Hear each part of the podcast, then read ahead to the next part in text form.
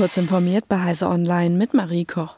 Das hauptsächlich von Cyberkriminellen und Sicherheitsexperten frequentierte Untergrundforum Breached wurde vom verbliebenen Administrator geschlossen. Zuvor war der Betreiber dieses großen Datenhehlerforums vom FBI verhaftet worden. Der zweite Administrator vermutete daraufhin, dass die Behörden Zugriff auf die Geräte des Verhafteten und damit auch auf das Breached-Forum haben könnten. Daher sei die Teilnahme nicht mehr sicher, sodass das Forum nun offline genommen wurde. In der vergangenen Woche verhafteten US-Bundesbeamte Medienberichten zufolge den mutmaßlichen Betreiber des Breach-Forums mit dem Spitznamen Pompompurin. Das Untergrundforum, das Pompompuin gehören soll, beherbergt kopierte Datenbanken von rund 1000 Unternehmen und Websites, die häufig sensible Daten wie Namen, E-Mail-Adresse und Passwörter enthalten, die die Cyberkriminellen in dem Forum zum Kauf anbieten.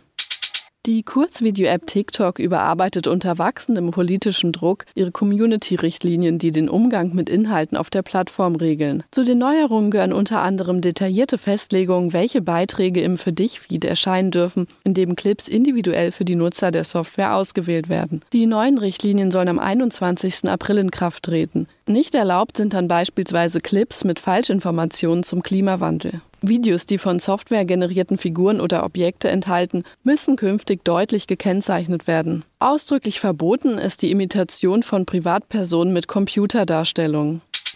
Die Kamera-Website DP Review wird nach 25 Jahren eingestellt. Am Abend des 21. März 2023 veröffentlichte die Website eine kurze Mitteilung und ein Abschiedsvideo auf YouTube. Demnach wird die Website nach dem 10. April 2023 nicht mehr aktualisiert. Amazon hatte das 1998 als Digital Photography Review in Großbritannien gegründete Medium 2007 übernommen. Amazon konnte die Plattform nie erfolgreich in seine Konzernstruktur integrieren. Microsoft erweitert sein Angebot an künstlicher Intelligenz um eine eigene Variante des Bilderzeugers DALI. Dieser stammt von OpenAI und erzeugt Bilder aus Texteingaben ähnlich wie Midjourney und Stable Diffusion. Microsoft hat Zugriff auf eine weiterentwickelte Version von DALI und integriert dieses Angebot unter dem Namen Bing Image Creator Preview sowohl in die Vorschau seiner Suchmaschine als auch in den Internetbrowser Edge. Der Zugang wird schrittweise für Microsoft-Konten weltweit freigeschaltet, funktioniert zunächst aber nur in englischer Sprache. Dabei betont der Datenkonzern, zusätzliche Vorkehrungen eingebaut zu haben, um bestimmte Bilder zu verhindern. Nutzer, die entsprechende Befehle eingeben, sollen gewarnt werden.